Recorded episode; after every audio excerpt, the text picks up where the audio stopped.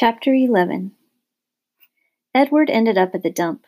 He lay on top of orange peels, coffee grounds, rancid bacon, and rubber tires. The first night, he was at the top of the garbage heap, and so he was able to look up at the stars and find comfort in their light.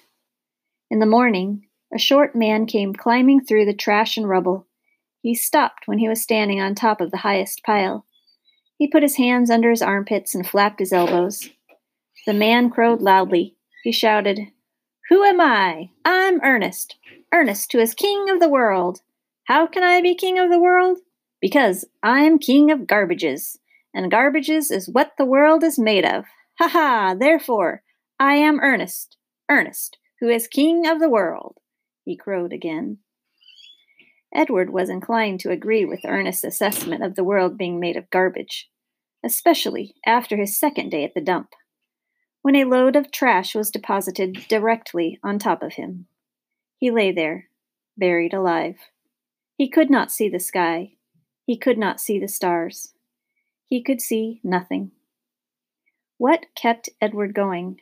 What gave him hope? Was thinking of how he would find Lolly and exact his revenge? He would pick her up by the ears. He would bury her under a mountain of trash. But after almost forty days and nights had passed, the weight and the smell of the garbage above and below him clouded Edward's thoughts. And soon he gave up thinking about revenge and gave in to despair.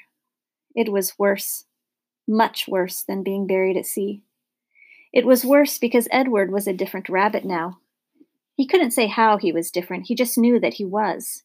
He remembered again Pellegrina's story about the princess who had loved nobody. The witch turned her into a warthog because she loved nobody. He understood that now. He heard Pellegrina say, "You disappoint me." "Why?" he asked her. "Why do I disappoint you?" But he knew the answer to that question too.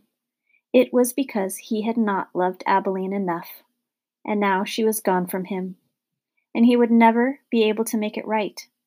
And Nellie and Lawrence were gone too. He missed them terribly. He wanted to be with them. The rabbit wondered if that was love.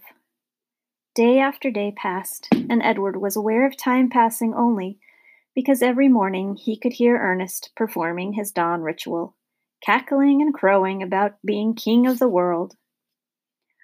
On his one hundred eightieth day at the dump, salvation arrived for Edward in a most unusual form. The garbage around him shifted, and the rabbit heard the sniffing and panting of a dog. Then came the frenzied sound of digging. The garbage shifted again, and suddenly, miraculously, the beautiful, buttery light of late afternoon shone on Edward's face.